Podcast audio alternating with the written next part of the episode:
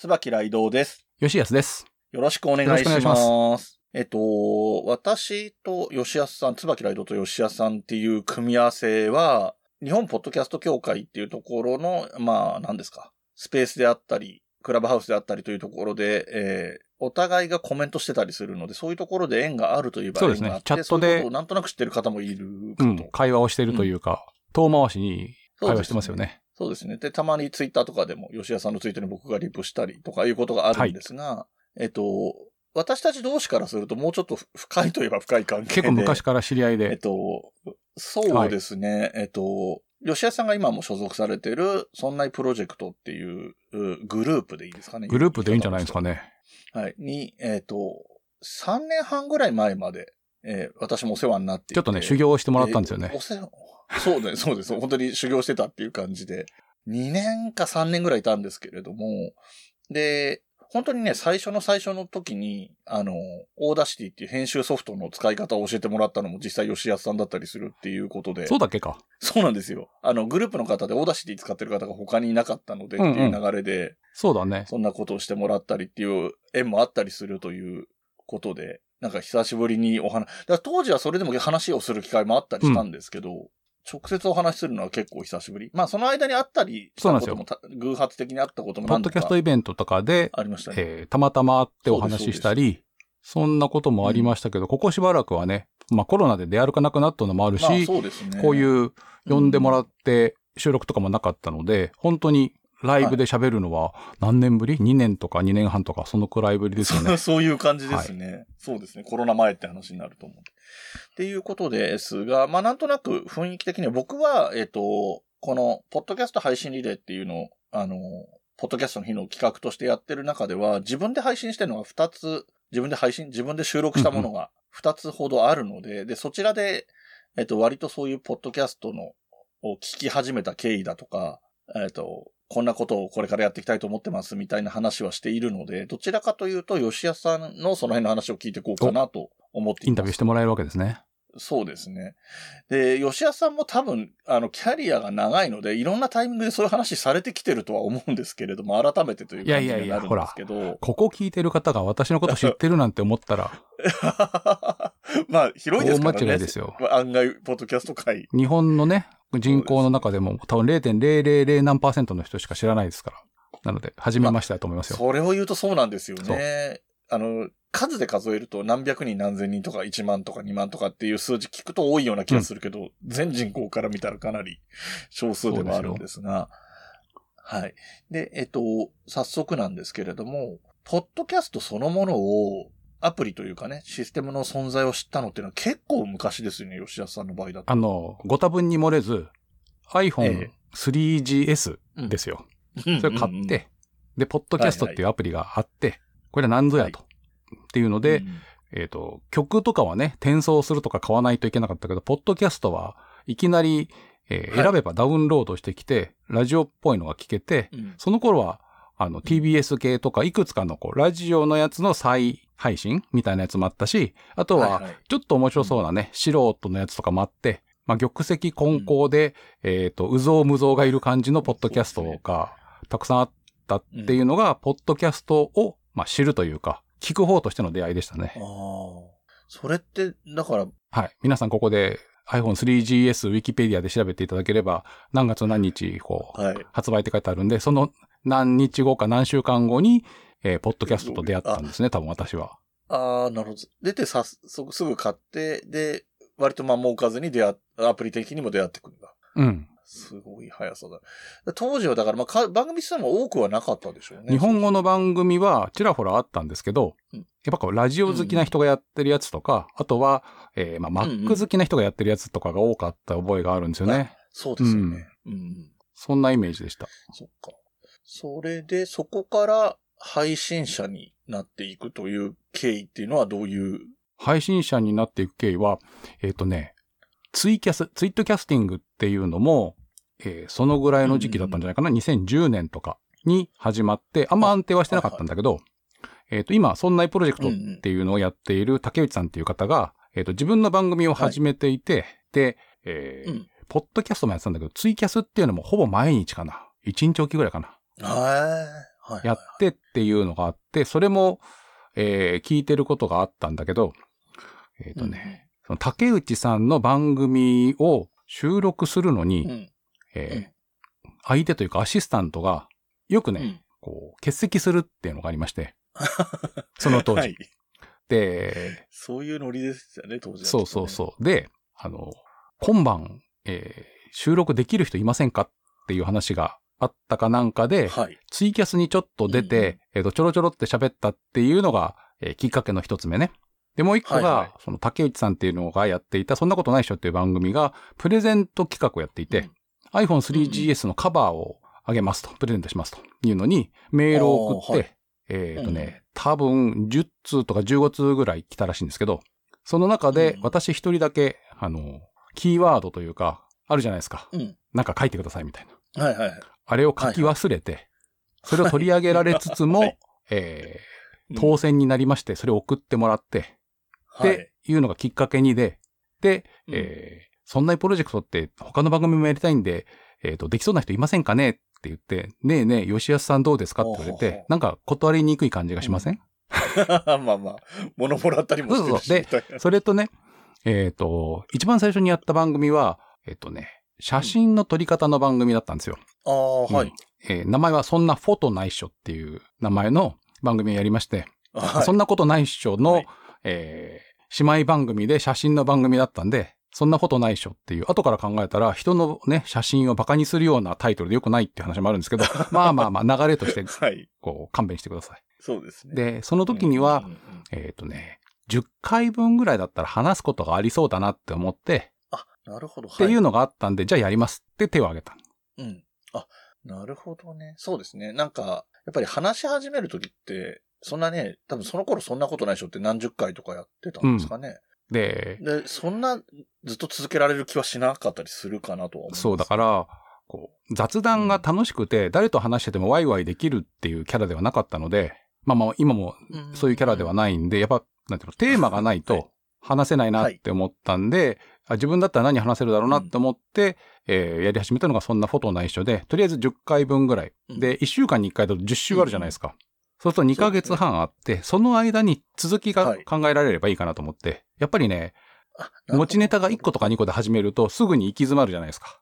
なんですけど、うんうんうん。10個ぐらいだったらできそうだなと思って、もしかして掘り、あの、ファイル掘れば10個分のメモとか出てくるかもしれないですけど、そうそうそう。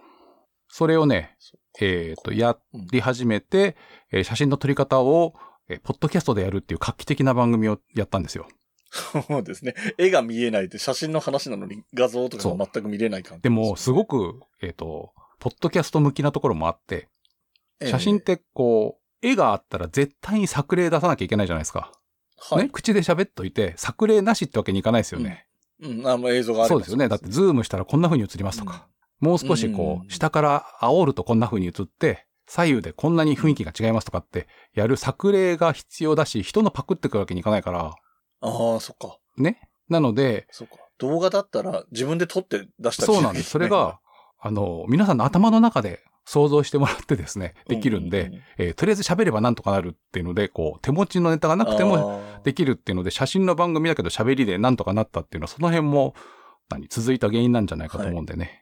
ああ、なるほど。えっと、そんなプロジェクトは、えっと、独自にこう、あの、番組サイトを持っていて、そこで過去の音源とかも聞けるのは今も変わら最ず初はですね、シーサーでした。あ、そうかそうか、最初はシ。ーサーだったんだから、そんなフォトないっしょ、えーシーサー、シーサーブログまだあんのかな？わかんないけど。あると思いますね。なくなったら話題になったあ、やつを。だというか自分のやつを削除したかあ放っといたとかがあ覚えてなくて、シーサーはなんか一個一ヶ月ぐらい投稿しないと広告が余分で入るっていうのがあってね。あ、そうそうそうシーサー使で、途ってないな中で自分たちのサーバーを立てるっていうので、そこに引っ越すっていうのをやりました。はい。なので、今でも、そんなフォトないしょも聞け、聞きに行けば聞けるんですよね。えー自前ホストにもコピーしてあるんで、そんなことないしょの最初のやつは自前、えっ、と、サーバーの方から掘っていけば聞けるんじゃないかな。うんうんううんん。僕も確か当時、あの、僕がリスナーとしてそんなこと、そんなプロジェクトをたくさん聞いてた頃に、聞き、聞くものが、今週配信が終わったので聞き、なんかないかなと思って、そんなフォトないしょ聞いたりしてましたね。で、僕写真全然、まあ、全然ってことはないけど、ほぼやらないので、あの、話としては面白かったですね。あ、そういうことなのか、みたいな。で、な割と入門者向けみたいなコンセプト、そう、だから、なんていうの、同僚に写真上手な人がいて、今度運動会なんだけど、なんかコツとかあんの？みたいなのに答える感じの雰囲気とか、そういう感じのイメージで、なんか写真うまくなりたいけど、うん、何すぐにできる効果ってないの？みたいな。高いカメラは買えないんだけど、みたいな人に対して、第1回は覚えてるんですよね。確か。えっ、と、うん、一歩前へ出ろっていうタイトルだと思います。そうですね。僕も覚えてました、それだけ。フットワークを軽くして、えっ、と、うん、撮ろうと思った時にその場で立ちんぼうで、えっ、と、撮るんではなくて、うんえっ、と、前に出たり後ろに下がったりして、ズームを使うんじゃなくて、前に出たり後ろに出たりして、フットワークを軽くして撮るっていうのが大事っていうのを、えっ、と、話した覚えがあります。そうですね、そうだったと思う。なんか、あの、タイトルがね、ぜあの、最初の2、3回まで、なんか軍隊みたいなタイトルがついてるなって思ったような。それだったら、あの、うん、作例がなくても話せるし、で、えーええ。前後に動けるようになると上下にも動けるようになるんですよ、だんだん。なんでかっていうと、一歩出るとかあ後ろに下がるっていう、足が動くようになるだけで、あ、他の角度から撮ってもいいんだって思えるのがそれ大事で、えとか、あと、え多分途中でそれちょっと、あの、運動会の話とかもしたことがあって、うん望遠レンズを急に借りてきても上手に撮れませんっていう話とかもしましたね。はい。そう。なので運動会の前の日に練習をしましょうっていう話をしたと思います。ああ、ああ、面白い。そっかそっか。前後に動くことが苦じゃなくなるというか、馴染んでくると、それの延長線上にしゃがんだりとか、ちょっと高いところ選んで登ってみたりとか、そう。で、そういう意味でもフットワークが後ろに下がるのはみんなやるんですよ。撮りたいものが入んないと後ろに下がるから。あ、あなんだけど、はいはいはい撮りたいものが入ってると、えっ、と、周りに何があるとかってあんま見ないで、それが映ってればいいやって言って、えっ、と、で、できてくるとはい対象物が小さかったりすることがあるんで、そういうのがね、はい初歩的な失敗としてあるんで、一歩前に出て、一歩引いてみてっていう、こう前後に、えっ、と、足で動くっていうことをやって、はい。あの、スマホで言うと、何、ピンチイン、ピンチアウトで、ズームしない。あ、はいはい。ああ。そなるほど。えー、っていうような話をされてた番組が最初なんだけれども、そうそれ100回やったんだよね今はもう、もう、あ、それでもそれで10回、イメージとしては10回ずつっていうような気分で100回まで。100回まで行きました。丸2年。丸2年ぐらいやったんじゃないかな。100回ぐらい話しても話すことないなと思ってやめたのと、えーうんそれを100回やってるうちに、えっ、とね、うん理科の番組を始めたのと、はい。えーそんな人ニュースっていう番組を始めて、うんうん。えーっと、うん。理科の番組が2週に1回、えーっと、そんなフォトない人が毎週、で、そんな、あーいえーっと、そんな人ニュースも毎週で、えーそんな人ニュースは自分が話すんじゃなくて、えーアシスタントっていうか、うん。で出てたんで編集はないんだけど、なんだかんだで、うん。えーっと、は、えーっと、442だから、えーっと、月に10本収録するっていう生活をしてたんですよ。はい、はい。はい。で、こりゃダメだと思って、写真の番組をやめようと思った。うんうんなるほど。そっか、そんな人ニュースもやってたのか。です。えっ、と、そんな一途が IT とかけてあるので、IT 系の話で、えっ、と、そんな一途っていう番組もあったんですよ、ね。ありました。。それ IT 系のニュースで、まあまあ、えー新ガジェットをお試しするようなやつが多かったんですけど、そんなイットニュースは、うんニューその週のニュース記事を、えっ、と、メインの人が読んで、それに対して私がコメントするっていうやつで、思ったより準備が大変だったんですよ。備。調べなきゃわ知らないことも多いでしょうからね。そうそうでニュースになるぐらい。今日何のことについて喋りますっていうのが当日ぐらいにしか来ないから、と収録の普段から情報を集めとくみたいなそれともう一個あるのは、えっ、と、私はそのメインの人が言ったことと違う視点でコメントするっていうのがまあ一応売りで、ってことは2個考えとかなきゃいけないのよ。あ、なるほどね。メインの人が言ったことと同じことだと、そうですよねになっちゃうんだけど、うんいや、こんな見方もありますよっていうには2個考えとかないといけなくて、ああ、すげえ。そう。だから、3個の話題に対して6個分の、え2個2個2個で6個分の意見を準備して収録に臨むっていうのがあって、うん結構ね、それはタフでしたね。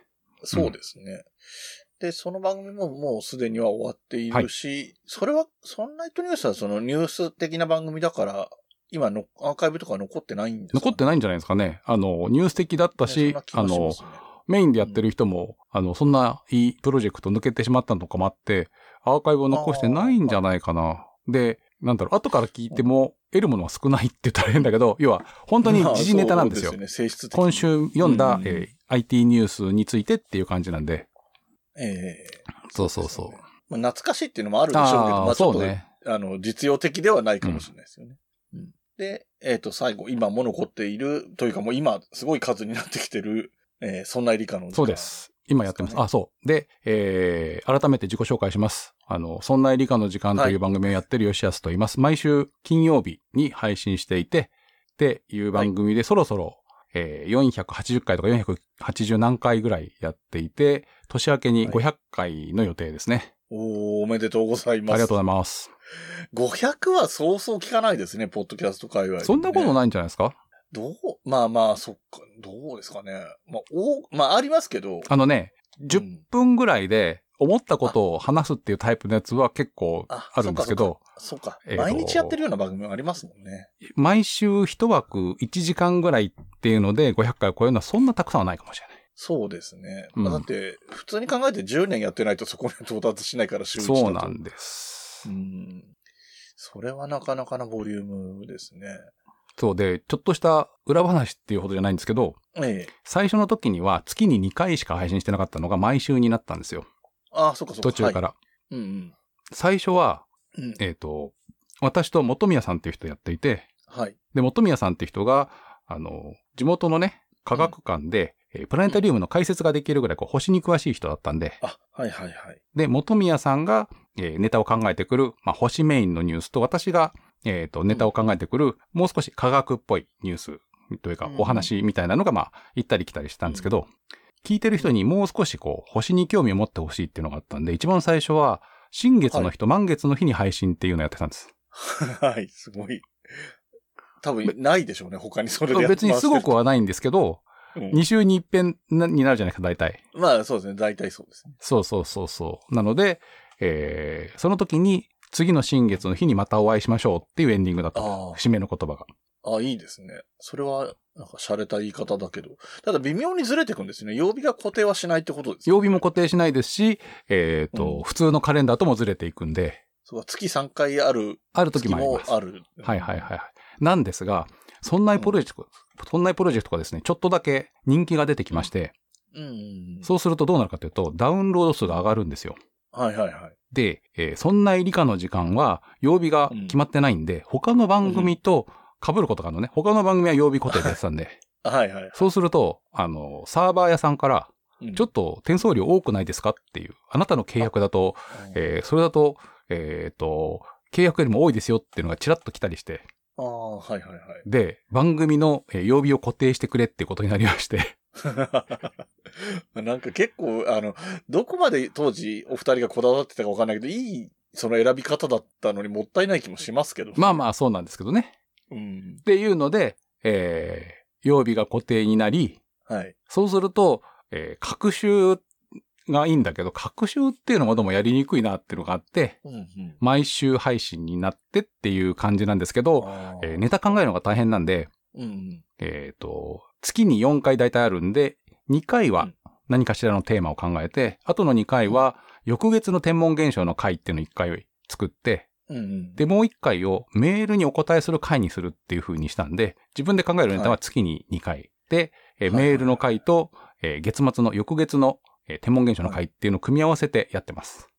あのー僕そんなに意識してなかったんですけど、今、はい冬のライオンっていう自分がやってる番組で、うんうん僕のターンと真冬さんっていう相方のターンはいはいはいがあるんですけど、えっと、週、月に2回回ってくるときついって言われてたんで、うんえっと、月に、えーそれぞれの回は1回しかなくて、他は今だとゲスト会をやってたり、去年はそれこそお便り会とかをやったりしてたんですけど、うん。あと雑談会とか。はい。で、この発想って僕多分知らないうちに、吉安さんのその理科の時間の運用の仕方を真似てたんだなって今話聞きながらああ、そうかもしれないですね。思いました。うん、やっぱりそうすると負担はやっぱり楽軽くはなるので。うん、なんかね、冬のライオンは、えー不定期にお便り会が入っていたりとか、あと、うんうんえーライドウさんが連続で話すのがあったりしてっていうのがあったけど、うんやっぱり順番にしようねっていう中で、そういうところに落ち着いたのかもしれないですね。そうですね。うんなんかなかなかそこら辺は試行錯誤してて、なんか大体1年ごとぐらいに少しずつそういうのいじったりしてますけどね。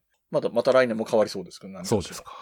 うん、でも、ポッドキャストやってる方の苦労っていうのが話せるのは面白いですね。番組の中で。そうですね。うん。うんやっぱりリスナーさんはリスナーさんとして楽しむポイントっていうことについてお話しされたりするので、うんいあの、やる側がこういうこと考えてるっていうのは見えない場合も多いですからね。そうそうそうそう。うん。で、ラッキーなことにというか幸せなことにですね、ええメールがだんだん増えてきまして、はいはい。そう、メールの紹介が1回では間に合わないことがあるんですけど、えーはいカレンダー見ると、金曜日が5回ある月が年に3回ぐらいあるのかな、うん、そのぐらいですかね。そうそう。なので、その時にはメールの回を2回に増やすっていうので、自分がネタを考える回を増やさないっていう工夫をしています。あ、ああ、なるほど。あ、それもいいですね。はいそうですね。お便りの量っていうのは結構影響出ますもんね。そうです。今はね、えー2022年現在ですけど、うんうんえー月に30通ぐらいが平均ですかね。ああ、すごいな。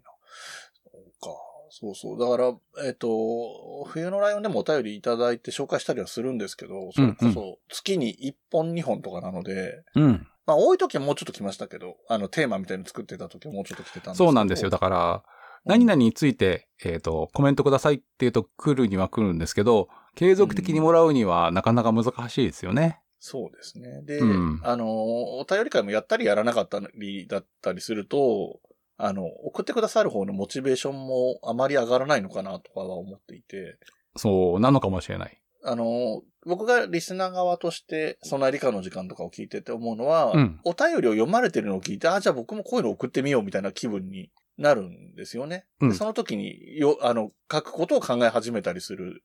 通常の回を聞いてる時よりもお便り会の時の方が、自分もお便りを送ろうって気になることが多いような気がしたので。そうそう。なので、お便りをあんまり自分で書か、ん書こうとしない方には、本編の、えー理科の質問について答えるっていうのを楽しんでもらいたくて、あ、はいはいはいはい。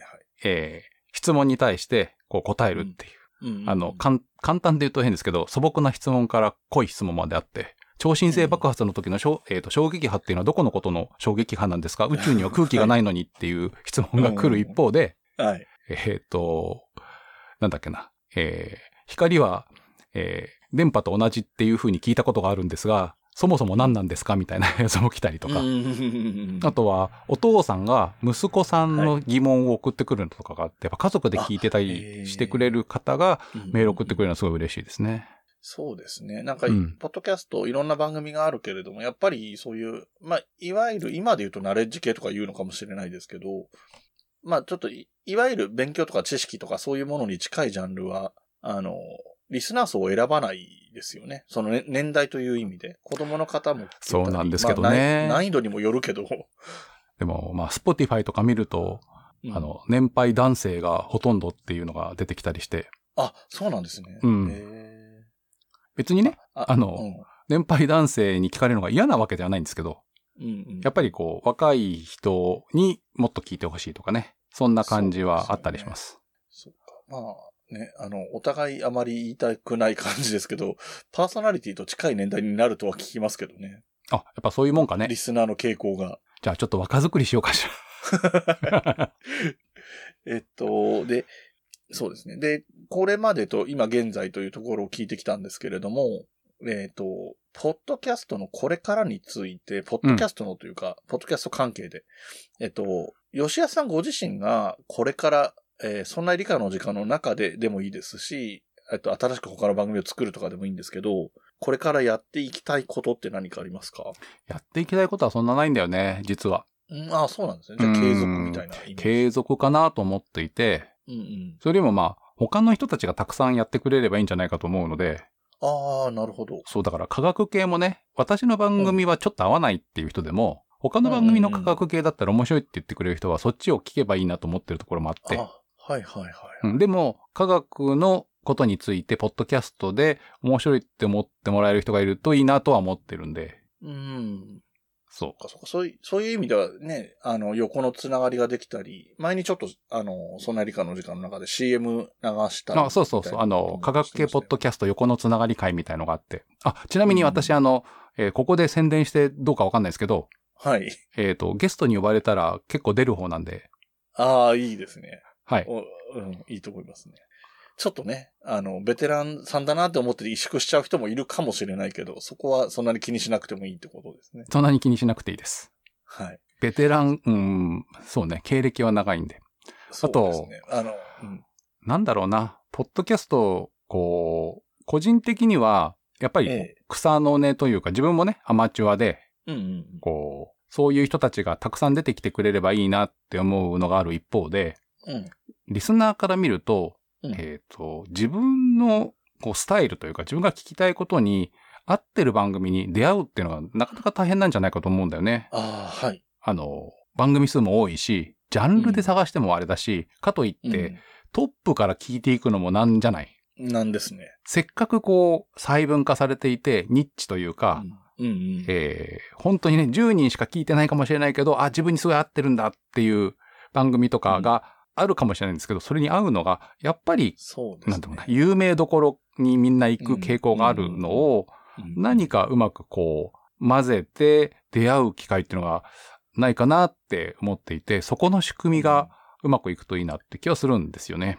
ああ。